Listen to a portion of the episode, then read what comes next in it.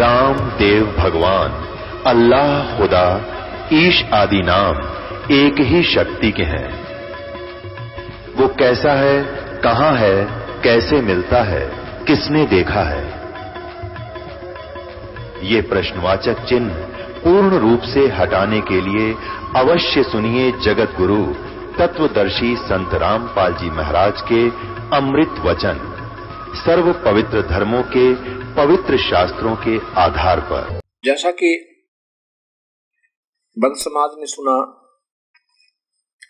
कि पूर्ण परमात्मा कबीर साहब हैं और ये भक्त के अपनी प्यारी आत्मा के जो विधिवत साधना करते हैं, शास्त्र अनुकूल पूजा करते हैं, उनके श्वासों को बढ़ाकर उनकी आयु बढ़ा देता है और अपनी कृपा से अपने आशीर्वाद प्रसाद से जीव को सतलोक ले जाता है। एक समय की बात है, कबीर परमेश्वर सत्संग कर रहे थे। वहाँ पर एक धर्मवती नाम की एक बहन श्री दामोदर जी शाह की पत्नी सत्संग सुनने चली गई। और सत्संग को सुनकर उसकी आत्मा में प्रभु की तड़प जाग उठी। और वो भी पूर्ण परमात्मा के मुख से निकले हुए वचन हृदय में समा रहे थे। सत्संग के अंदर कबीर साहब बता रहे थे ये सौदा फिर नाही, संतो यो सौदा फिर नाही। ये लोहे के साताव जात है काया देश राही। ये मानव शरीर ये बार बार नहीं मिलेगा। बहुत ही मुश्किल है इसकी प्राप्ति। और मानुष जन्म जिनको मिला हुआ है वो भक्ति नहीं करते। भक्ति करते हैं तो शास्त्र विरुद्ध करते हैं। वो भी ना के समान है।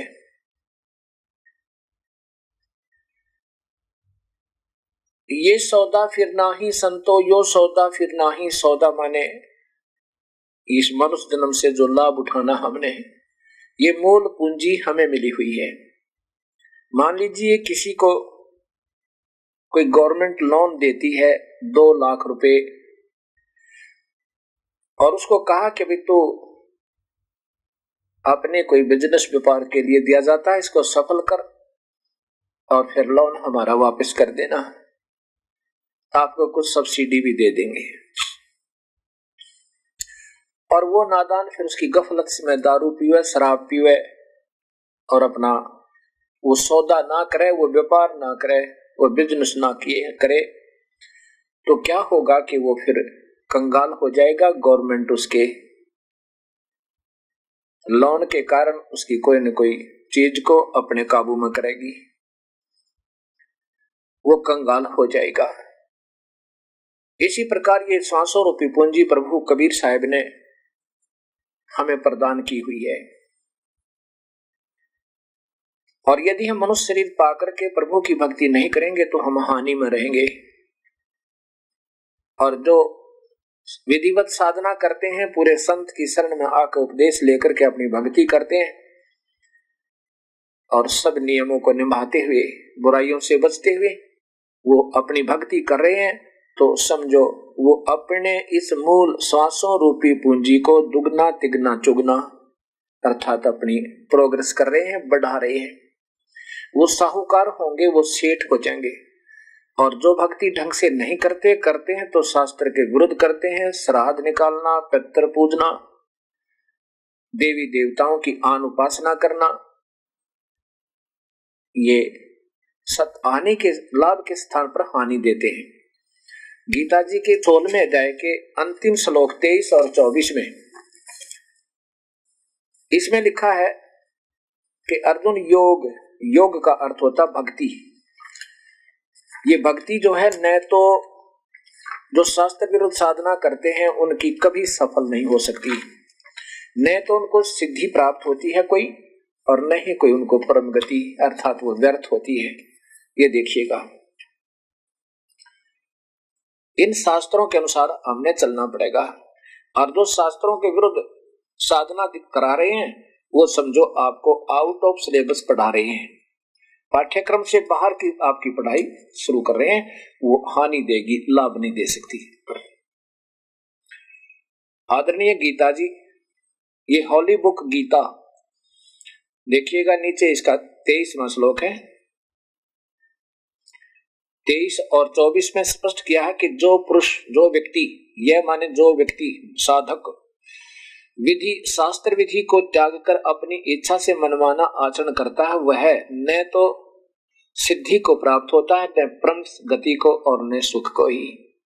जो गीता में, गीता बोली जा रही है, वेदों को शास्त्र आधार मान के जो वेद हमारे मूल शास्त्र है। उसके बाद सब अन्य शास्त्र बने हैं, इसलिए वो शास्त्र वेद है, और वेद गीता भी उसी का अंश है। यहाँ देखिएगा। चौबीस में लिखा कि इससे तेरे लिए इस कर्तव्य और अकर्तव्य की व्याख्या में, व्यवस्था में शास्त्र ही प्रमाण जो का, जो भक्ति विधि करनी है, नहीं करनी है। कैसे करना है, कैसे नहीं करना है, जो कर्म बुरे हैं, वो त्यागने हैं, अच्छे करने हैं, ये तुझे, ये शास्त्र बताएँगे। ऐसा जानकर तू शास्त्र विधि से नियत कर्म करने, तुझे जानकर शास्त्र विधि से नियत कर्म करने योग्य है। तेरे लिए ये शास्त्र अनुसार साधना करो। अब गीता जी में लिखा है कि तीनों गुणों की पूजा नहीं करनी, वो मूर्ख लोग हैं। ब्रह्मा, विष्णु, महेश तक की पूजा और उससे नीचे की, ये हानिकारक है, लाभदायक नहीं है। अब तीनों गुणों तक की पूजा को गीता में मना किया है। तीनों गुण कौन है? रजगुण, ब्रह्मा सतगुण विष्णु, तमगुण शिव जी जैसा कि दास ने आपको भी बताया था। और देवी भागवत महापुराण संस्कृत सहित आपको दिखाया था। अब इसमें देखिएगा, गीता जी के अध्याय नंबर पंद्रह के प्रथम और द्वितीय श्लोक में।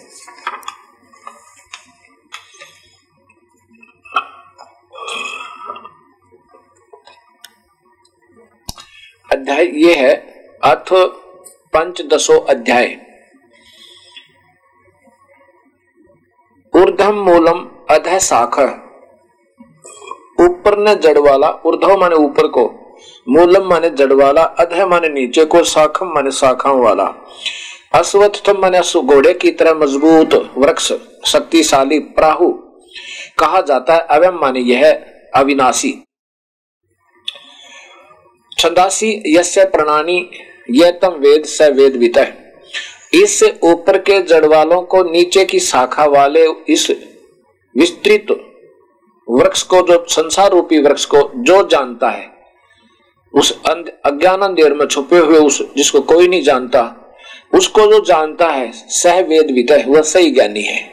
सीधा लिखा वो है वो वेद वित वेद का सही ज्ञान का जानने वाला वो संत, जो इसको सही जानता है। उसके बारे में चौथे अध्याय के चौतीसवें श्लोक में कि उस संत ने ढूंढ ले, जो इस परम तत्व के जानने वाला हो। अच्छा है। ऊपर आदि परमेश्वर रूप मूल वाला इसका सीधा है ऊपर को जड़ वाला ऊर्धम मूलम।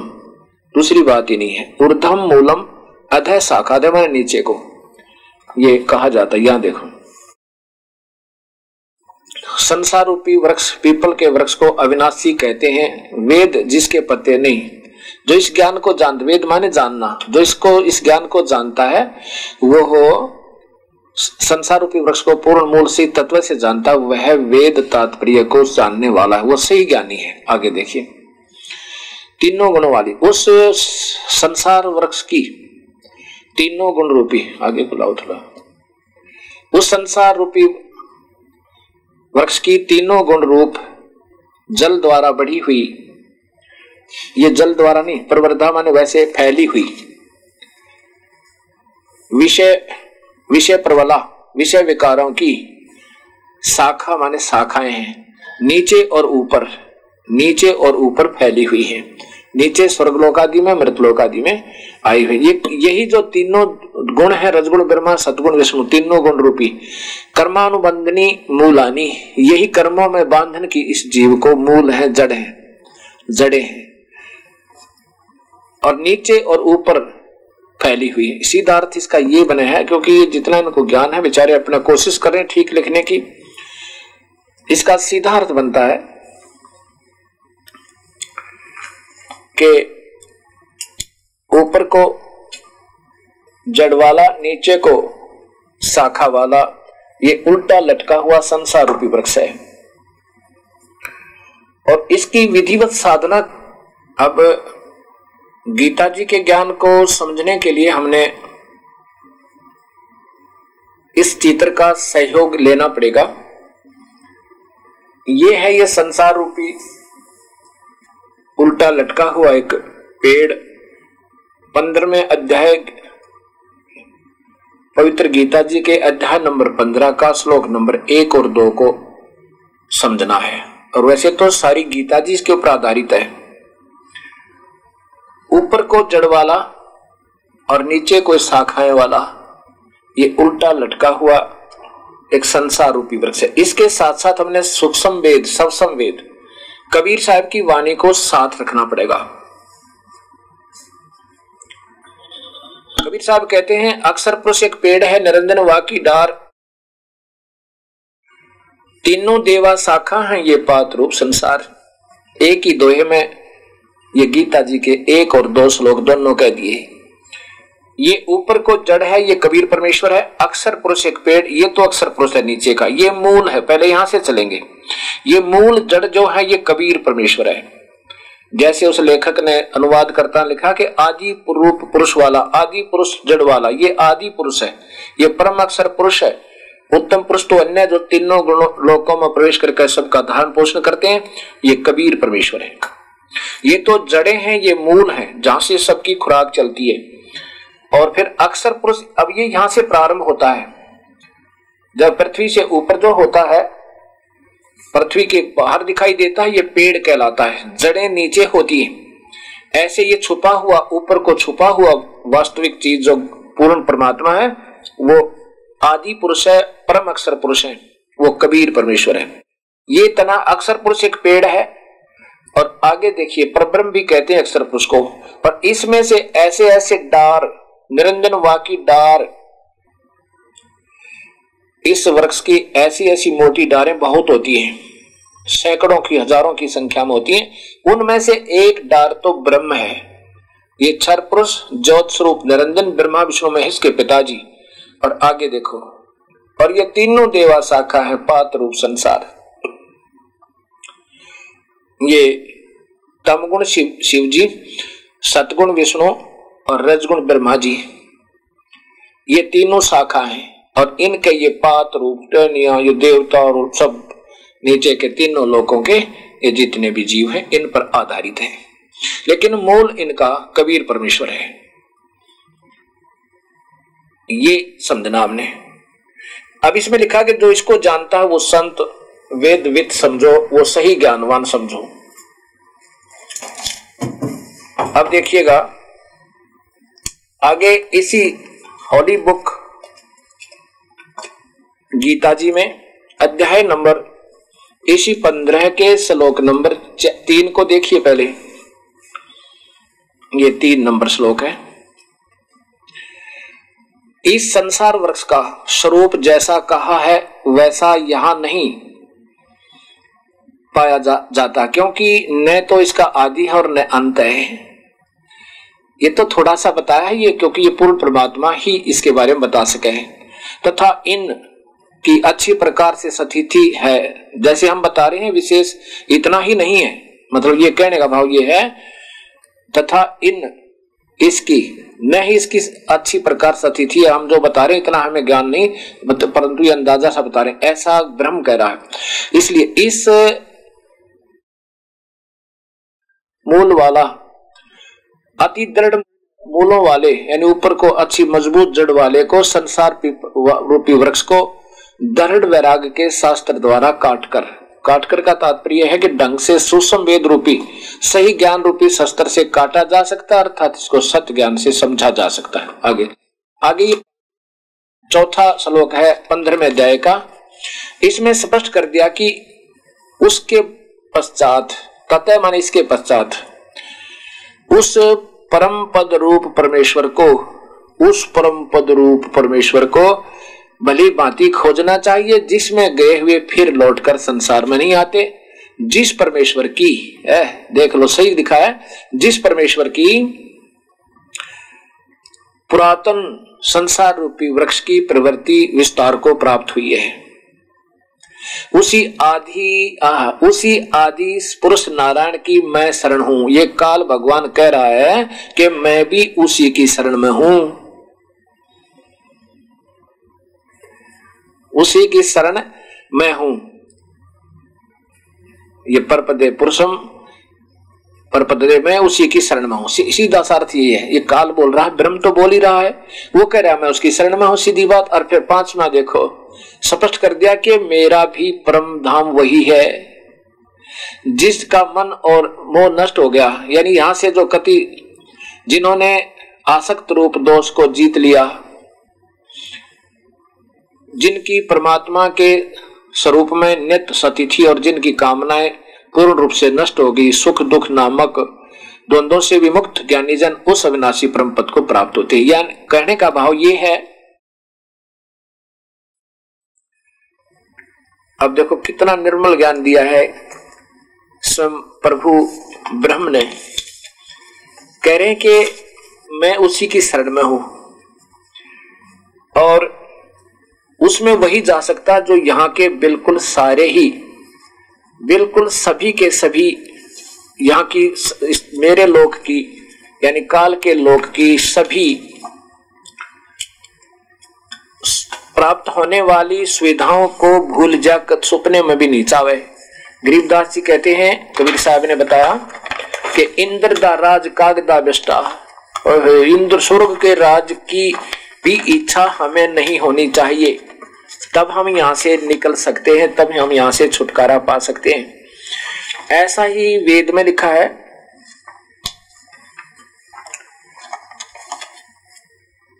यजुर्वेद अध्याय नंबर चालीस और श्लोक नंबर प्रथम में सीधा इसमें क्या लिखा है कि ईसा वास्यम तकतेन तकतेन माने त्याग्या हुआ रिजेक्टेड ये यजुर्वेद का, देखिएगा यहाँ पर। ये है यजुर्वेद। अध्याय नंबर चालीस है, मंत्र नंबर एक है। ईसावास्यम इदम सर्वम यथ किंच जगतायाम जगत तेन। तकतेन भुजिथा माँ ग्रद कस्य स्विदम धनम? ईसा माने दुर्गा। सर्वव्यापक वास्य माने सर्वव्यापक परमात्मा का। तकतेन माने त्याग्या हुआ। ईदम माने यह श्रम माने सारा। जगतायाम माने जग तो जगतायाम माने काल के द्वारा। ईसा दुर्गा ईसा दुर्गा और इस जगत के मालिक काल के द्वारा जगत मानिए सारा चरक प्राणी मात्र। क्या है तक भुजी था? खाने वाली परंपरा से यत माने दुखी किया जाता है, उसकी माँ ग्रद कस्य स्विदम धन उसके किसी प्रकार के कोई भी धन की माघृत बिल्कुल इच्छा मत करो।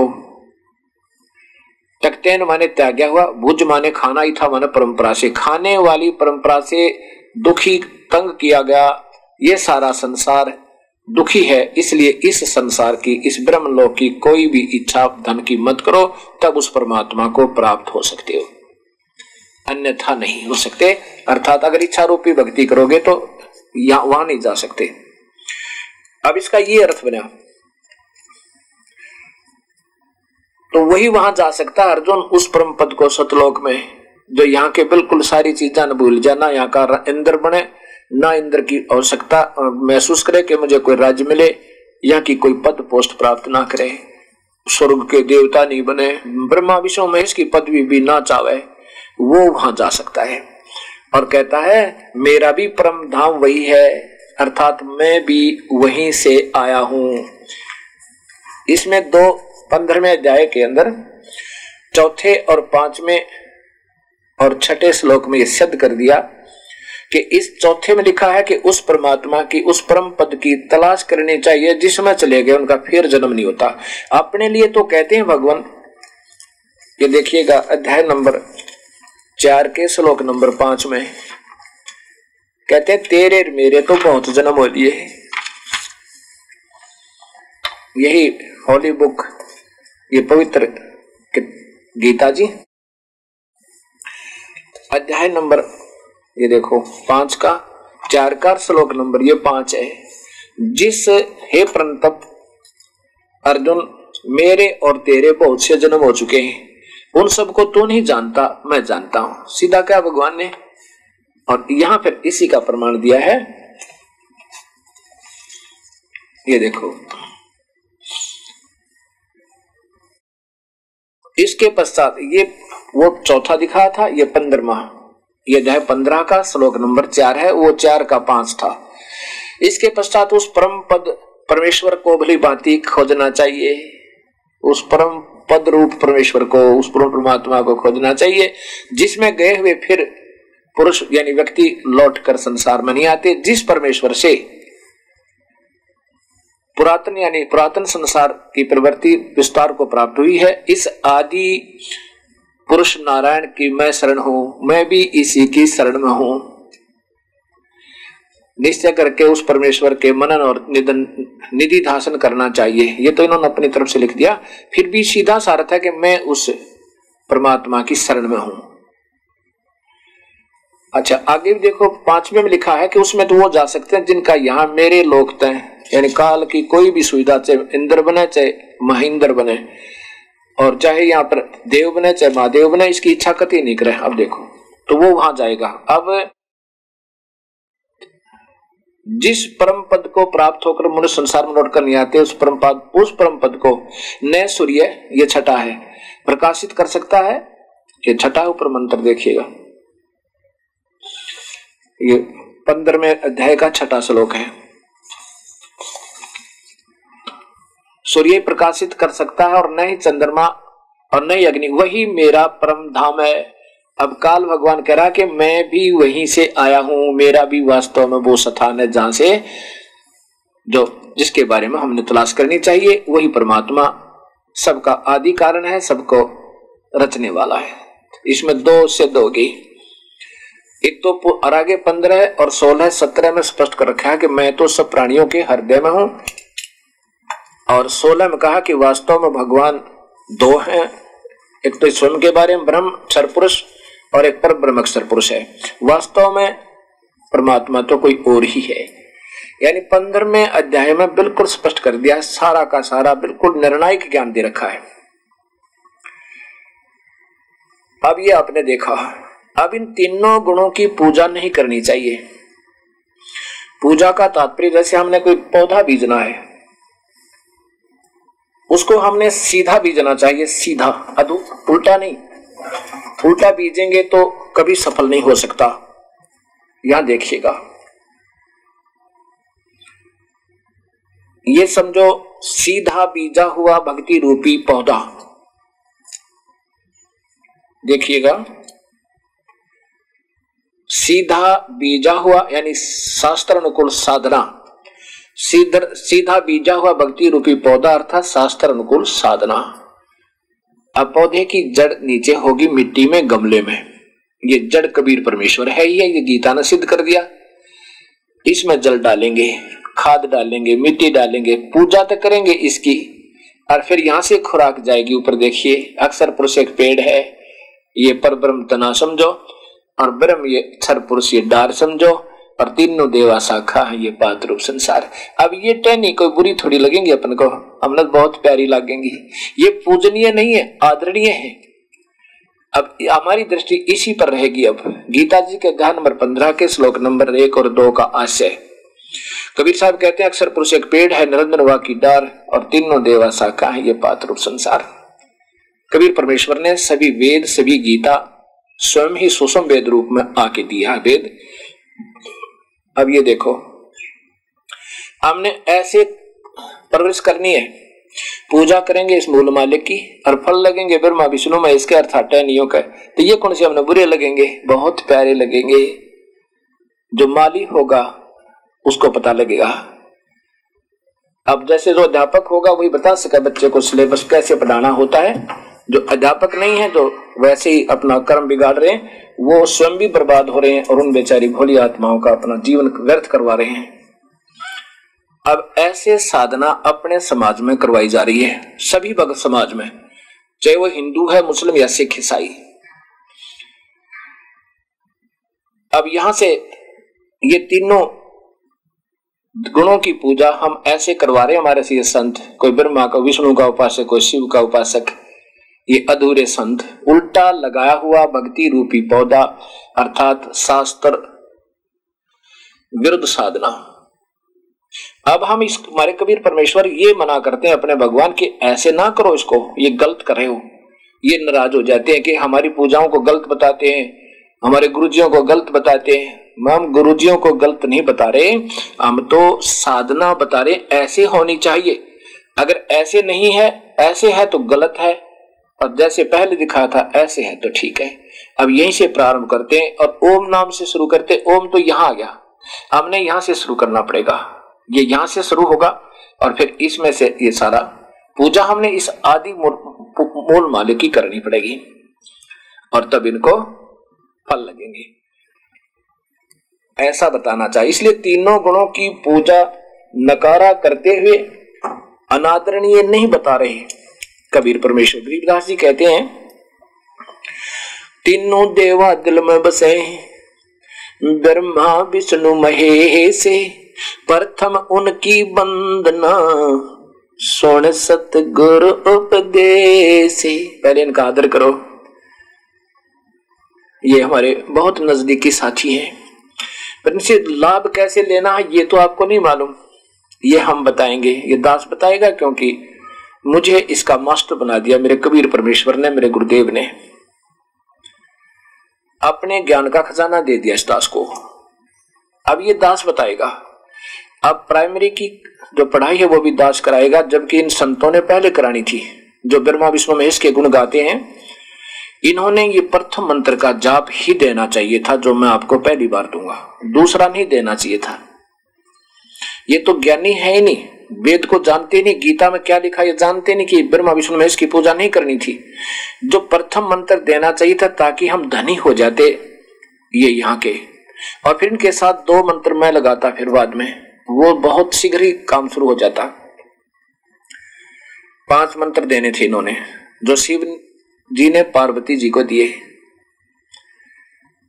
और फिर ये दास सतनाम देता, शीघ्र देता। और ज़्यादा लाभ होता। अब मैंने पहली पढ़ाई भी पढ़ानी पड़ती है और फिर सत्यनाम का जाप प्रारंभ करवाना है। सत्यनाम सतनाम सतनाम ऐसे नहीं, वो सच्चा नाम।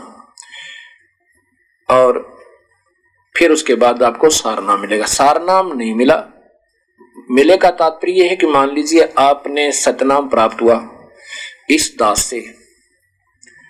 क्योंकि मर्यादाहीन प्राणी से संत से नाम लेना व्यर्थ होता है, चाहे वो कितनी बात बताना बना हुआ कितना मीठा बोला है। और चाहे कोई दादा लाई बना रखी हो, मेरी तो दादा लाई गद्दी है। है, हमारे तो आठ पीढ़ी, दस पीढ़ी की गद्दी आ रही उन गद्दियों से भगवान नहीं मिल सकता। गद्दी तो एक नंबरदारी बना रखी है। प्रथम पुत्र उस गद्दी पर बैठे हुए व्यक्ति का, जो होगा वही गद्दी पर बैठाया जाएगा, चाहे वो शराब पीवे, चाहे मुकदमे करे, चाहे किसी की बुरी करे। वो अधिकारी बाँध दिया ये ऐसे नहीं चलता भक्ति मार्ग। ये तो उस रखवाल बनाए रखने के लिए उस उस ऐतिहासिक स्थल की, उस धार्मिक स्थान की, एक वहाँ की यादगार की सुरक्षा के लिए ठीक है, वो मर्यादा मैनेजर बनाए जा सकते हैं, लेकिन उससे भक्ति नहीं चल सकती। और यही कबीर साहब बताया करते ये गरीबदास जी बताया करते और इसी के कारण उन अज्ञानी संतों ने अधूरे संतों और मेहनतों ने। अब, अगर इस बात का दर्द होगा जिसको वो अधूरे होंगे, अधूरों को दर्द होता है। जो पूरे होते हैं, वो समझदार होते हैं, वो बिल्कुल नहीं बोलते सत्य कही जा रही है। शास्त्र हमारे मूल संविधान है। उनको दर्द होगा। और वो गुमराह करेंगे। वो जो है ईर्षा भी करेंगे इस दास्ते बेशक करो, कोई दिक्कत नहीं। ये तो होती आई है। कबीर साहब ने कहा था, धर्मदास जी को, धर्मदास जी, तू इस कथा का प्रचार कर, इस सृष्टि रचना सुना जन जन को जाके। धर्मदास जी ने कहा, प्रभु, मैं सुना तो तू पर कोई सुनता ही नहीं। मैं तो खूब कोशिश कर ली, मेरी बात को सत्य नहीं मानते। और अगर मानने की कोई चेष्टा करता है तो ये पुराने गुरुजी नहीं मानने देते हैं। ये तो उल्टा जो है, मुझे भी उल्टा सुल्टा बोलते हैं, आकर के, तू कहाँ से ले आया ये ज्ञान? क्यों बहकाता है दुनिया को, मूर्ख? कबीर साहब ने कहा कि धर्मदास, जो मम संत सत शब्द दृढ़ावे सत भक्ति मार्ग ने और सच्चे नाम का जो दृढ़ता पूर्वक ज्ञान देगा, उसके संग सब राड बढ़ावे। अस संत मंथन की करनी और धर्मदास में सुनाऊ करनी उसमें ऐसे इन संतों और महंतों के ये लक्षण होंगे जो अधूरे होंगे। उनके पास ज्ञान तो पूरा होगा नहीं, दुनिया में बहका रहे होंगे, अपने पीछे लगा रहे होंगे, और फिर उनको उनको पता लगेगा भोड़ी आत्माओं को कि ये तो अनजान संत का फंस गए तुम। फिर वो उनसे प्रश्न उत्तर करेंगे गुरुदेव से, उन्हीं के शस तो पहले पुराना समय था। उस समय शिक्षा थी नहीं हिंदुस्तान में, जब कबीर परमेश्वर आए और गरीबदास जी को कबीर साहब ने सतलोक दिखाया सतलोक दिखा करके फिर कहा कि आप बच्चा, प्रचार करो मेरी वाणी का। गरीबदास जी ने कोशिश की, लेकिन यही रूढ़िता रूढ़िवादिता फिर आगे उस समय शिक्षित नहीं थे। तो सतगुरु ने अपना पूरा ज्ञान लिखकर एक कलम बंद करवा के वो जो आज काम आ गया हमारे। अब इस दास पर कृपा करी है।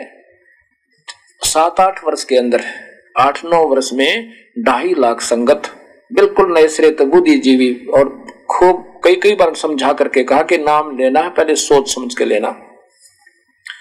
कोई पूजा नहीं करोगे अन्य, जो दास बतावे ऐसे करनी होगी। चाहे कुछ भी कहो, फिर तुम्हारे को कोई भी।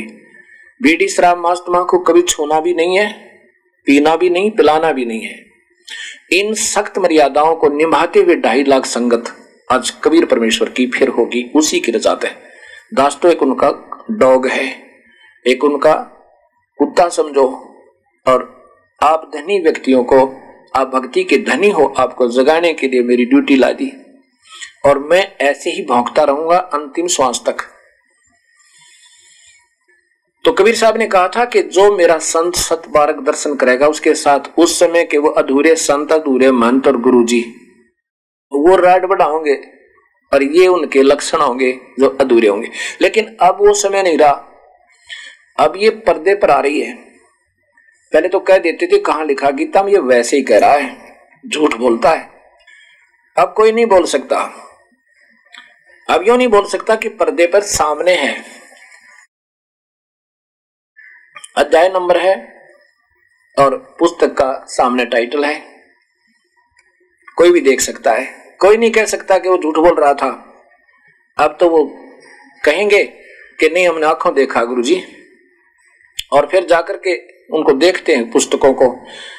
हमारे पास कई हज़ारों की संख्या में भक्त आत्मा इस परिभाषा प्रभु की टीवी चैनल पर देखकर आए और उन्होंने हमें अपना बताया कि पहली बार जब हमने सुना तो ऐसा लगा जैसे आप झूठ बोल रहे हो। और कहाँ से आ गया ये संत? ऊट पटांग बोल रहा है। जब आपने वो प्रमाण दिए, गीता जी दिखाई कि उस परमात्मा की शरण में अर्जुन तो हमने वो नोट किया। फिर बताते हैं कि हम पहुँचे लाइब्रेरियों में। कुछ पुस्तकें अपने पास थी, वो देखी, उनमें भी वही मिला। लाइब्रेरियों में देखी, दस दस बारह बारह टीकाकारों की, गीता जी।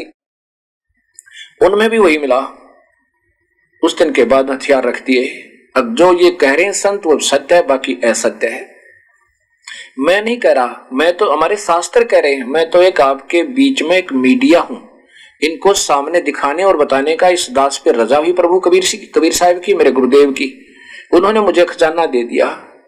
कि ये यहाँ रखा है, यहाँ दाब रखा धन मैंने और ये निकाल ले और बांट दे अपनी प्यारी आत्माओं को। अब ये सत ज्ञान रूपी धन के जो ग्राहक होंगे, जो वास्तविक इसके सौदागर होंगे, उनको मिलेगा। अब प्रसंग चल रहा है कि ये सौदा फिर ना ही, संतो यो सौदा फिर ना ही।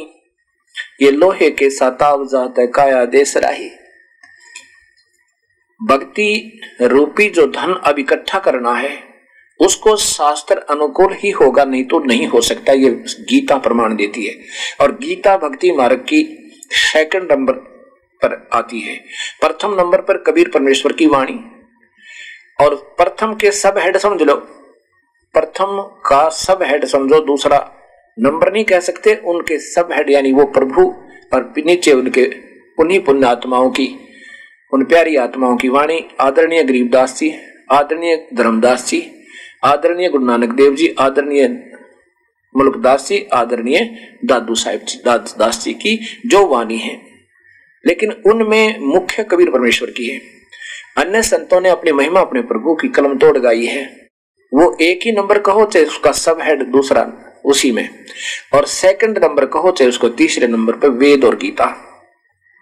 वेद और गीता में केस पैरल आ जाती हैं पवित्र कुरान, पवित्र बाइबल पवित्र गीता जी, पवित्र वेद और गीता जी एक ही हैं होली बुक्स ये सभी होली बुक्स हैं। ये एक लेवल का ज्ञान देती हैं। और जैसे पवित्र बाइबल और पवित्र कुरान शरीफ के अंदर जो ज्ञान पूर्ण परमात्मा के बारे में है, वो सही है। उनका जो आदेश है, वो तो सौ का सौ सत्य बाकी जो फरिश्तों के, अन्य एंजलों के, देवताओं के, जो किसी के अंदर प्रवेश करके बोला है, वो वहाँ तक ही ठीक है। लेकिन पूर्ण परमात्मा की तुल वो नहीं है। जो उन्होंने में जो ज्ञान है, वो पूर्ण परमात्मा का, वो सही है। बाकी जो नियम है, बाद में जो बोले गए हैं, वो काल के फरिश्तों द्वारा और उसी के देवताओं द्वारा या उसके स्वयं द्वारा किसी के अंदर प्रवेश करके, वो उतने पूर्ण नहीं है जितने उस पूर्ण परमात्मा के बारे में ज्ञान है। तो इनके अनुसार जो हम साधना करेंगे, वो हमारी सफल होगी। तो कहा कि ये सौदा फिर ना ही संतो यो सौदा फिर ना ही ये लोहे जैसा ताव जाता है, काया देश राही। लोहे को जैसे गर्म कर दें और गर्म कर, उस गर्म गर्म पर ही कोई चोट लगा दे तो हम जो उसका इंस्ट्रूमेंट या कोई अन्य थिंग कोई दूसरी वस्तु बनाना चाहते हैं, गिलास है, कटोरी है तो उसके लिए हम इतना मेल्ट करेंगे उस सोने को उस लोहे को इतना मेल्ट करेंगे, इतना पिघला देंगे, गर्म कर देंगे को पानी की तरह हो जाता है। और उसी टेम्परेचर में, उसी ताव में अगर तुरंत ही किसी दूसरे मोल्ड में डाल दिया, जिसमें डलते ही उसका सेफ़ बन जाएगा, जो बनाना चाहते हैं। और यदि थोड़ा सा ठंडा हो गया तो वहीं वो सेट हो जाएगा, फिर नहीं होगा, फिर दोबारा ही गर्म करना होगा। उतना प्रोसीजर फिर लगाना पड़ेगा। ऐसे ये मनुष्य शरीर जब तक है, ये लोहे के सताव है। ये गर्म है लोहा। अब जैसा बनाएँगे बन जाएगा। अगर हम कुसंगत में गिर गए तो बुरे कर्म करेंगे, दारू, शराब पियेंगे, मांस खाएँगे, हुक्का पियेंगे, ताश खेलेंगे, चोरी करेंगे, डाके मारने लग जाएँगे। और उन्हीं उन्हीं भगवान आत्माओं को जो मनुष्य शरीर में है, उनको सत भक्ति सत्संत सत संत मिल गया अच्छा सत्संग मिल गया। वही देव बन जाएँगे। तो इसमें जो लोहे के साताव है, अब जो बनाना चाहते हैं, बना सकते हैं, और बाद में कुछ नहीं बन सकता। ये मनुष्य शरीर छूट जाएगा। उसके बाद गधे और कुत्ते, सुअर और सुअरी की वो टेढ़े मेढे, यानी विकराल स्वरूप मिलेंगे, हमें शरीर मिलेंगे। ये मानव शरीर नहीं मिलेगा। क्या बताया फिर? के तीन लोक और भवन चतुर्दश सब जग सौदय आही। जैसे मृत लोक में हमने अपना मेहनत की, कोई पुण्य दान किए, वो फिर स्वर्ग में पहुँचे, स्वर्ग में कमाई की अपने कर्माधार पे, और फिर नरक में गए अपने कर्माधार पे। तो यहाँ कहते हैं, तीन लोक और भवन चतुर्दश पाताल लोक में गए इन चौदह लोक में जो भी प्राणी हैं, अपने कर्म को ही भोग रहे हैं। ये सब सौदा ही कर रहे हैं। और दुगने, तिगने, किए, चौगने, किसी ने मूल गवाही, जिस पुण्यात्मा को सही भक्ति, पूर्ण संत मिल गए। पूर्ण परमात्मा की भक्ति मिल गई। उन्होंने इस मानव शरीर के दुगने, तिगने, चौगने कर लिए। और जिन्होंने ये सत भक्ति नहीं मिली, वो बेचारी पुण्यात्मा भक्ति कर भी रहे हैं, शास्त्र विरुद्ध कर रहे हैं, उन्होंने गुरु भी बना रखे हैं। वो कभी सफल नहीं हो सकते, ये गीता जी बता रही है। उन्होंने मूल गवाही, मूल माने मूल पूंजी। जैसे किसी ने बताया था मैंने आपको, दो लाख रुपए गवर्नमेंट से लोन ले लिया। उससे आगे व्यापार बढ़ाकर दुगुना तुगुना बनाने थे। दो लाख के चार पाँच बनाने थे और गवर्नमेंट टैक्स वो लोन भी उतारना था। उसके स्थान पर उसने सदभक्ति की नहीं और सही ढंग से उसकी वो नहीं तो फैक्ट्री फेल होगी। इसी प्रकार हमने इस मनुष्य से अपना जीवन सफल करना है, भविष्य बनाना है और मुक्ति को पाना है। ये तन टूटे, पिंडा फूटे हो लेखा दरगा माही ये शरीर, ये पिंडा, ये शरीर फूटेगा, पिंड समाप्त होगा। और उस भगवान के दरबार में फिर इसका हिसाब होगा अकाउंट होगा, पुण्य और पाप का। उस दरगाह में मार पड़ेगी, यम पकड़ेंगे बाही, उस दरबार में फिर कोई नहीं छुटा सकता। यम के दूत गड़ेंगे, वो कूटेंगे डाल करके इस प्राणी को, चाहे वो आज पृथ्वीपति हो। और चाहे वो कितना ही पूंजीपति हो, जिसके पास सत भक्ति नहीं है तो वो बहुत कष्ट होगा उसको। फिर बताया कि जा सतगुर की मैं बलिहारी जो जामन मरण मिटाही जन्म और मृत्यु को जो छुटवा दे, वो संत मेरे लिए पूजनीय है। अब जैसे गीता जी में आपने सुना है कि अर्जुन तेरे और मेरे, यहाँ का भगवान कह रहा है, ब्रह्म कि तेरे और मेरे असंख्यों जन्म बोलिए भाई तुझे मालूम नहीं, मुझे मालूम है। तू नहीं जानता, क्योंकि काल की भी मृत्यु होती है। ये बहुत समय के बाद होती है, इसलिए इसकी मृत्यु को कोई नहीं जानता, ये स्वयं ही जानता है। तो फिर अन्य कौन बचेगा? ब्रह्मा, विष्णु, महेश कहाँ बचेंगे? ब्रह्मा, विष्णु, देश के महेश के पिताजी हैं ये। काल भगवान ज्योत स्वरूपी निरंजन जो गुप्त रहते हैं, जो अव्यक्त हैं। अव्यक्त का अर्थ होता है वो विद्यमान है, वह व्यक्तिगत, यानी आकार में। लेकिन वो सामने प्रकट नहीं होता, उसको अव्यक्त कहते हैं।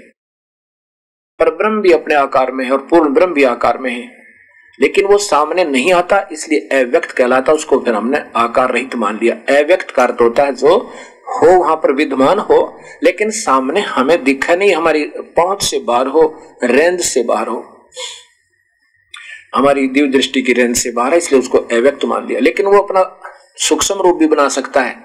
हमें दिखाई ना देवे रहेगा आकार में ही, ऐसा ही। लेकिन इतना बारीक हो जाता है, इतना सूक्ष्म बन जाता है, वो आम व्यक्ति को नहीं दिखता। लेकिन फिर भी उसका आकार ही रहता है। वो दिव्य दृष्टि न्यारी है जो उसको देखा जा सकता है। उस पूर्ण परमात्मा के सार नाम से बनती है। और फिर हम यहाँ बैठे भी देख सकते हैं। उन तीनों स्वरूपों को, तीनों स्थानों को, स्वर्गों को सबको देख सकते हैं। लेकिन ये हमने प्रयोग नहीं करना चाहिए, इससे हमारी कमाई व्यर्थ होती है। हमने अपनी कमाई को संग्रह भी रखना है, ताकि ये आगे हम निकाल, निकलने के यहाँ से काम आवे। आगे बताया है कि ये शरीर जब छूट जाएगा तेरा, यानी मृत्यु होगी, उस समय क्या करेंगे? सब परिवार के सदस्य और भाईचारा, कुल के लोग इकट्ठे होंगे और उठाएँगे तेरे जनाजे को और ले जाएँगे वहाँ पे, तेरी शमशान घाट पर ले जाएँगे। कुल परिवार तेरा सकल कबीला, मसलत, एक ठराही और बाँध पिंजड़ी आगे दर लिया, फिर मरहट को ले जाई। अग्नि लगा दिया जद लंबा फूक दिया उस ठाई।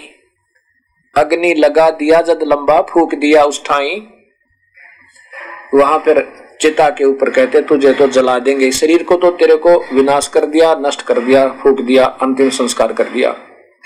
और फिर क्या कहें वेद बाँध फिर पंडित आए पीछे गुरुड़ पढ़ाई। पंडित माने गुरु जी वो मेरे जैसे अनजान जो स्वार्थ वसित भोली आत्माओं को उलझाए बैठे हैं, वो आएँगे और कहेंगे, अब इसका गुरुड़ पुराण का पाठ करवाओ। कबीर साहब कहते हैं गरीबदास जी गरीबदास जी अपने कबीर परमात्मा का आदेश ही सुना रहे हैं, जो उनका संविधान है। कहते हैं कि वो जीव आत्मा जो उस मानव शरीर में थी, जो भक्ति नहीं कर कर सकी, विधिवत साधना नहीं कर पाई, शास्त्र अनुकूल साधना नहीं किया, शास्त्र विरुद्ध पूजाएँ की, उन अधूरे गुरुओं के आधार पर वो प्रेत बन गई, भूत बन गई, गधा बन गई, कुत्ता बन गई। और पीछे से गुरुड़ पुराण का पाठ करवावे वो कबीर परमेश्वर कहते हैं कि उस प्यारी आत्मा को, जब वो मानव शरीर में था, उसको वो सत भक्ति करवानी थी, पूरे संत ने, और विधिवत साधना करवानी थी। ना वो भूत बनता, ना पित्र बनता, ना कुत्ता बनता, ना गधा बनता। और वो अपना मुक्त हो जाता है। वो तो जाकर के भूत या गधा, कुत्ता बनने की तैयारी कर रहा है और पीछे से गुरुड़ पुराण का पाठ करवाया जा रहा है। वो तो गुरुड़ पुराण पहले पढ़ाना था। उसमें क्या लिखा है कि इतने भयंकर ज्ञान दिया है कि जो इंसान ढंग से पढ़ ले और उसको सत्य मान ले कि वास्तव में सत्य सत्य तो है ये हम बालक हैं, हमें सत्य नहीं लगता क्योंकि हम ज्ञान कम है हमें, अबोध बच्चे हैं हम। और जिसके कारण हमने उस शास्त्रों में लिखी हुई सत्य भी स्वीकार्य नहीं हो रही। ये भी नहीं कि हम इनको असत्य भी नहीं मानते और सत्य भी नहीं मानते, क्योंकि हमारी बुद्धि इतना काम करती नहीं। हम बालक हैं। यदि पहले वो बातें सही सत समझ में आ जाती, क्योंकि संत सियाना कर देते हैं सत्संग के माध्यम से, और फिर ये डरने लग जाता है। अबोध बच्चा नहीं डरता। वो वो चाहे सर्प भी पकड़ ले अग्नि में भी हाथ दे सकता है और मना भी करते रहते मत जाना मत जाना। वो सुनता भी रहता और फिर भी हाथ दे देता है। ऐसे हम ज्ञान में अबोध हैं बालक है अभी ज्ञान सही नहीं मिला कि वास्तव में ये जोका क्यों है। तो वो बेचारा ज्ञानहीनता के कारण अबोध कर, के अबोधता के कारण ऐसे कर्म किए जिससे वो प्रेत बने गधा बने और कुत्ता बने की तैयारी होगी। और पीछे से गरुड़ पुराण पटाम अब के सारा लगे। ये तो उन ठगों ने अपने एक दुकान चलाने के लिए चला रखा है। कि ऐसे कर दो यहाँ तेरहवीं बना दो तेर कर दो या पाठ करवा दो। अपना पहला उस पहले उसको जमा मिल जाए उस जैसा तो लाभ है, है ही नहीं। अब क्या कहते हैं गरीबदास जी? कि वेद बाँध फिर पंडित आए। पंडित माने विद्वान जो अधूरे विद्वान है। वो गुरु जी पीछे गरुड़ पढ़ाई। और फिर बताते नर से तीतु पशुआ जय, गद्दा बैल बनाई। ये छप्पन भोग कहा मन बोरे कहीं कुरड़ी चढ़ने जाई। आज मानो शरीर में हम कितने अच्छे आहार करते हैं। कभी दूध पीते हैं, कभी चाय बनवा लेते हैं। कभी बिस्कुट खावे, कभी लड्डू, कभी जलेबी, काजू और किस्मत सेब संतरे। और बढ़िया खाना, रोटी, सब्ज़ी, दाल। है, और फिर क्या खाएँगे जब प्रभु की विधिवत साधना ना मिलेगी, पूरा संत नहीं मिला। ये छप्पन भोग कि गद्दा बैल बनाई, गदा या बैल बनेंगे, कितना कठिन कार्य होगा गधे का। अब हमने जरासी लगती है, क्योंकि समय पर रोटी मिल रही है, अच्छी बढ़िया मकान मकुन सभी ने तकरीबन बना रखे हैं, और समय पर खाना प्राप्त हो रहा है, और फिर शाम ने गुटी ला ले, शराब पीने को मिल गई। हाँ फिर लंबी सिगरेट लो को शुक्र को चले ये तो दो दिन के डम डमा भाई फिर कुछ कोई ना हाथ कुछ भी हाथ नहीं लगेगा। इसको हमने सदुपयोग करना था। अब हम ये सोच रहे हैं, नहीं नहीं, ऐसे थोड़ा गधे बन जाएँगे। और क्या बनेंगे भाई? या तो फिर शास्त्र गलत। और शास्त्र गलत नहीं हो सकते, हम गलत, क्योंकि हमारी बुद्धि छोटी। अब ये हमारा जो मनुष्य जीवन है, इसी में हम कुछ कर सकते हैं। इसमें हम ये सोचा, नहीं, ऐसे कैसे बन जाएँगे? हमें तो मौज हो रही है, आगे भी ऐसे ही हो जाएगी। ऐसे भ्रम में मत रहना। इस भ्रम में मत रहना। गरीबदास जी कहते हैं कि तू जाने मेरी ऐसे निभाएगी हरदम लेखा वरना रे तू सोचा मैं ऐसे मौज करता रहूँगा, आज जो मनुष्य शरीर में है, लेकिन नहीं, वहाँ तो श्वास श्वास का हिसाब ऑटोमेटिक कैलकुलेशन प्रभु के दरबार में है। ये गद्दा बैल बनाई अब गधे का जीवन अगर इंसान देख ले, थोड़ा सा विचार कर ले, होगा विचार। विचार कब होगा जब हम सत्संग सुनते रहेंगे सुनते रहेंगे, और फिर रात को भी डर लगेगा। स्वप्न में भी डर लगेगा, ही भगवान, कहीं हमारी भक्ति ना बिगड़ जावे, और कहीं हमारे ऊपर वो कैर टूटे लख चौरासी जूनियों का।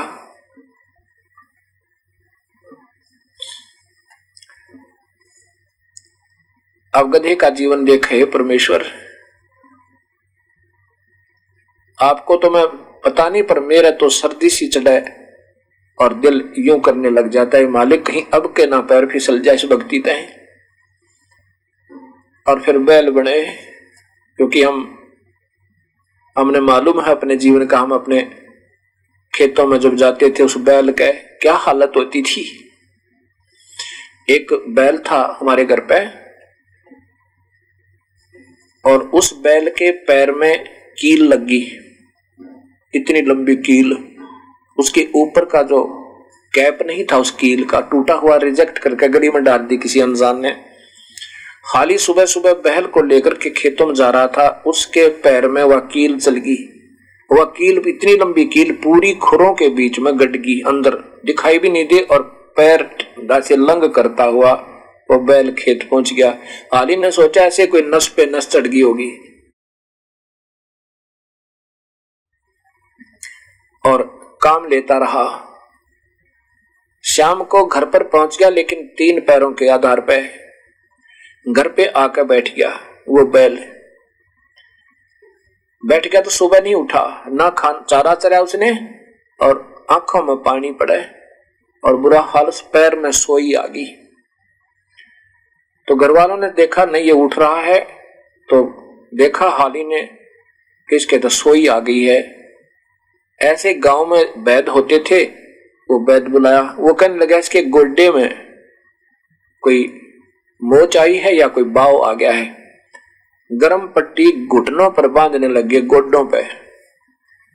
तीस दिन तक वो बैल ना उठे, ना बैठा। बैठा ही रहा, उठ नहीं सके। और बैठा बैठा टट्टी करे खाना चारा भूल गया बेचारा। अब मुख से बता नहीं सकता मेरे पैर में कील लगी है। आँखों से पानी बह रहा है। डरता मुँह को बाकर ऐसे मुँह खोल करके लेट जाता है। भय, डर बहुत, दर्द बहुत हो रहा था।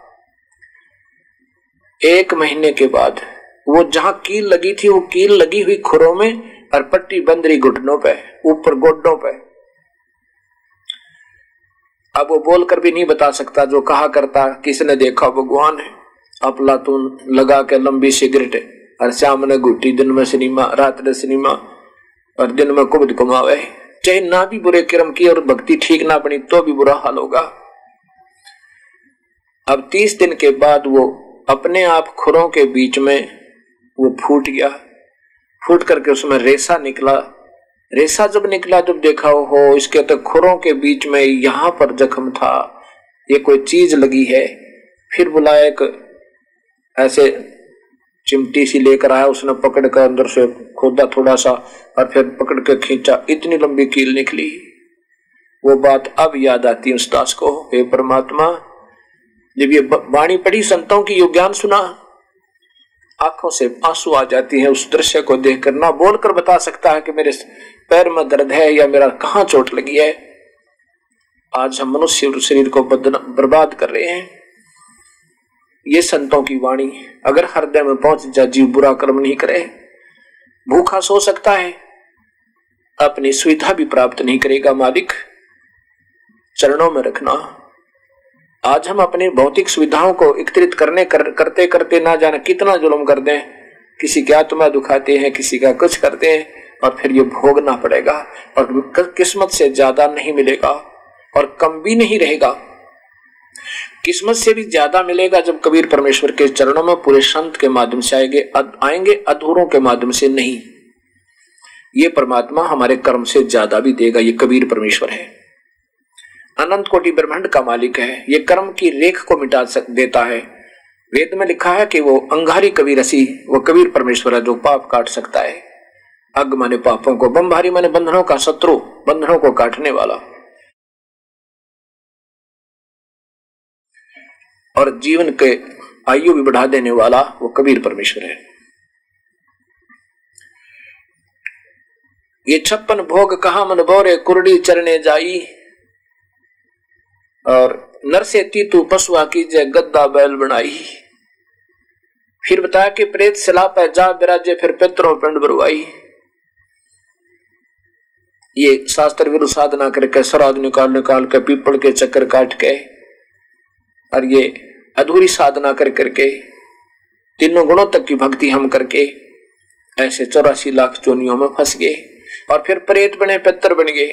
पहले तो गलत साधना करवाई नकली गुरुओं ने, गीता के विरुद्ध श्राद्ध निकलवाए, अच्छी तरह विधि बताई, और शिव को मृत्युंजय बताया कि सर्वशक्तिमान है, भले आदमियों अब उन संतों की बुद्धि देखो कितनी काम करे।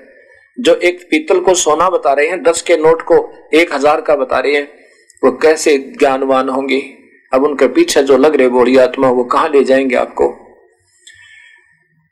इन बातों को विचार करना होगा। बेशक से दास की बात कड़वी लगेंगी, लेकिन कड़वी नहीं, ये मीठी होंगी। ये कुनीन है, और ये कुनीन आपके अंदर जाके इन कानों के माध्यम से इंजेक्शन लगेंगे और ये फिर अंदर से अपनी प्रक्रिया करेगी। आप विवश हो इन शास्त्रों को देखने के लिए और विवश हो उन गुरुओं से प्रश्न करने के लिए कि हमें कहा ले जा रहे हो? तुम स्वयं भी जा रहे हो नरक में और हमें भी ठोक रहे हो। लाखों की संख्या में ठेका ले लिया तुमने।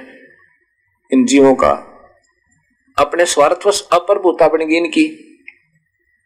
अब प्रभुता होगी, बहुसंख्या में शिष्य होगी, भी ये कैसे उल्टे हटे हटना पड़ेगा? कल हम कुत्ते बनेंगे। खाज लगेगी, खारिश होगी टांग टूटेगी, दोनों। फिर ना शिष्य साथ देंगे, न ये आश्रम साथ चलेंगे, न ये फैक्ट्री साथ चलेंगी। हमने अभी से उल्टा कदम लेना पड़ेगा, शास्त्रों को पुनः देखना होगा और इस दास को अपना दास समझ के परामर्श कर सकते हो इस परमात्मा के बारे में।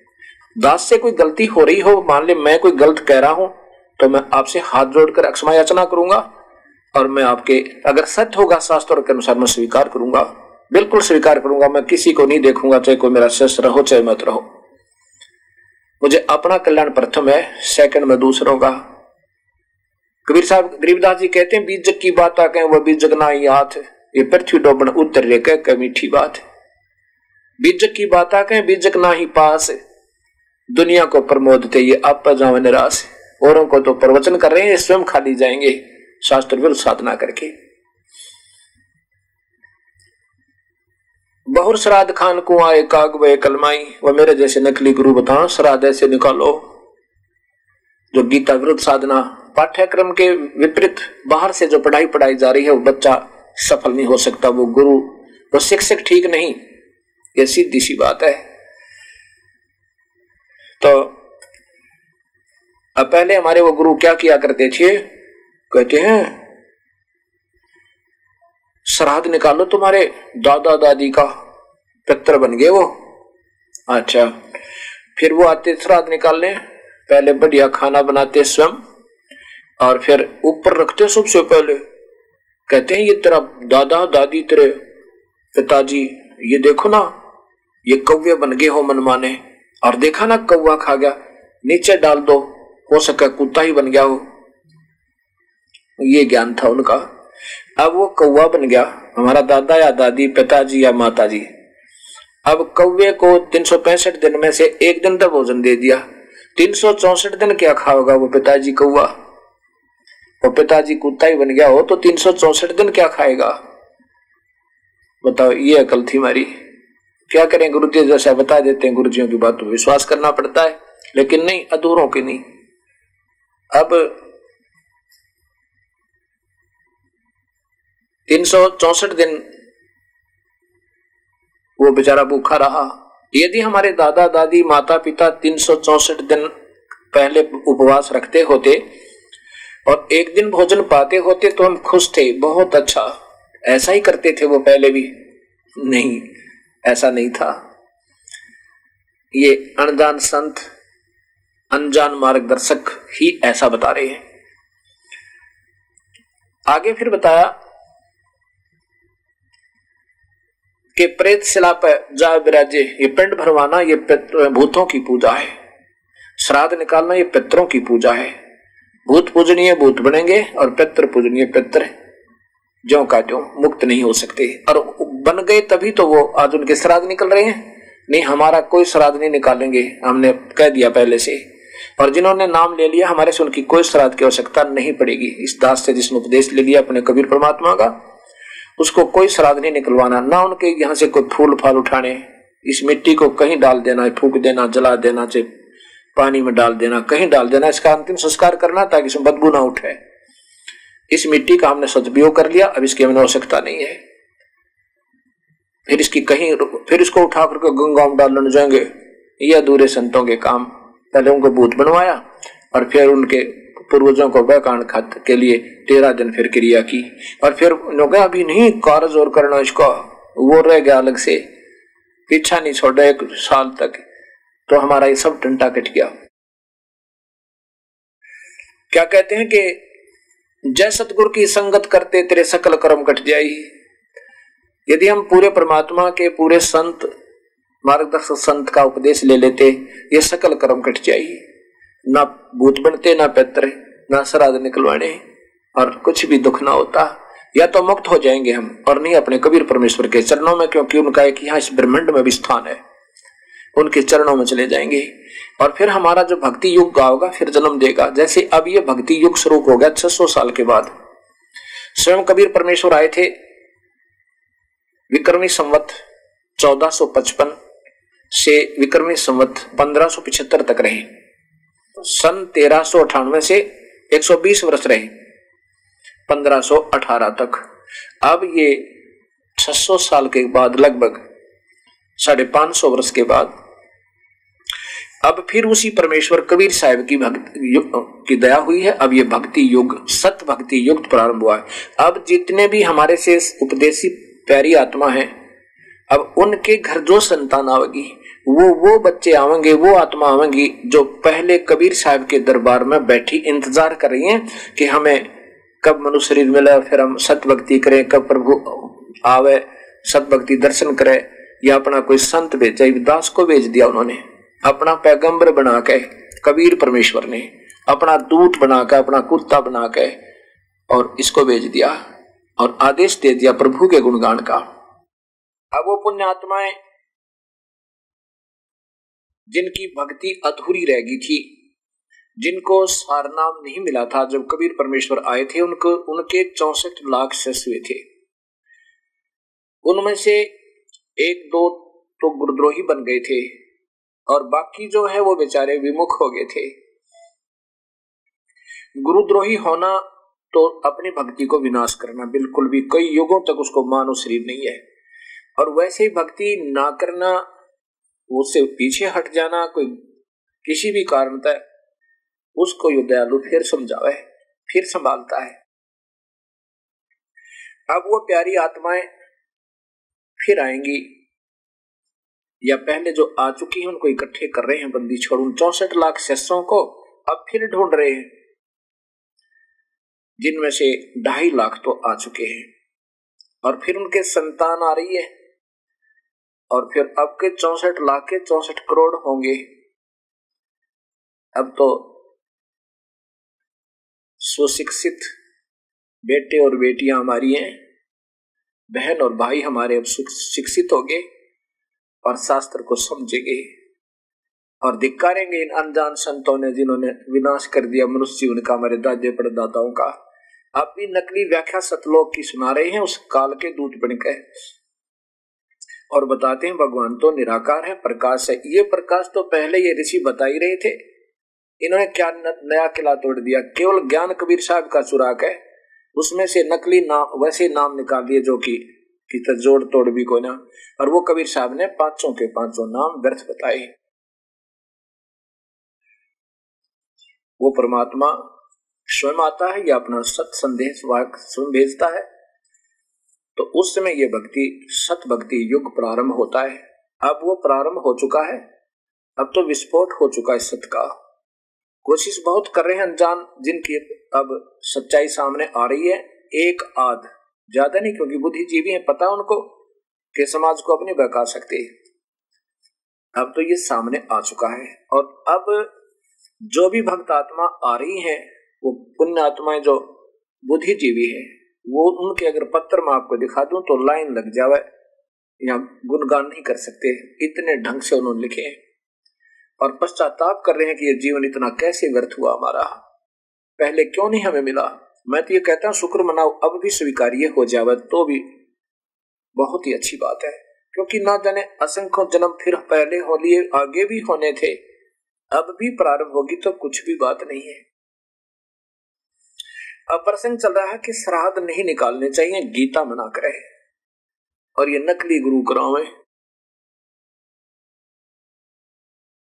इस दास को जो विश्वास हुआ, वो कुछ एथेंटिक रिकॉर्डों से ज़्यादा हुआ है। शास्त्रों से तो हुआ ही हुआ, लेकिन सेल्फ मेरे साथ जो बीती, आत्म बीती जो मेरे साथ, स्वयं के साथ, उन्होंने मेरे को जो है ना, दृढ़ कर दिया मेरे गुरुदेव लगभग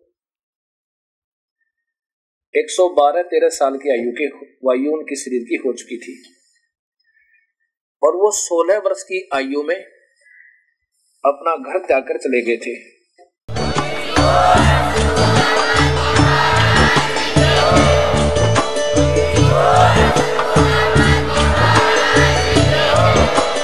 आप सुन रहे थे जगत गुरु तत्वदर्शी संत रामपाल जी महाराज जी के मंगल प्रवचन। अधिक जानकारी के लिए विज़िट कीजिए हमारी वेबसाइट www.jagatgururampalji.org संत रामपाल जी महाराज जी के शुभ आशीर्वाद से पूरे विश्व भर में 500 से भी ज़्यादा नाम दीक्षा केंद्र हैं, जिन पर संत रामपाल जी महाराज जी द्वारा ऑनलाइन निशुल्क नाम दीक्षा दी जा रही है। अपने नजदीकी नाम दीक्षा केंद्र का पता करने के लिए संपर्क करें। Eight two two two eight eight zero five four one.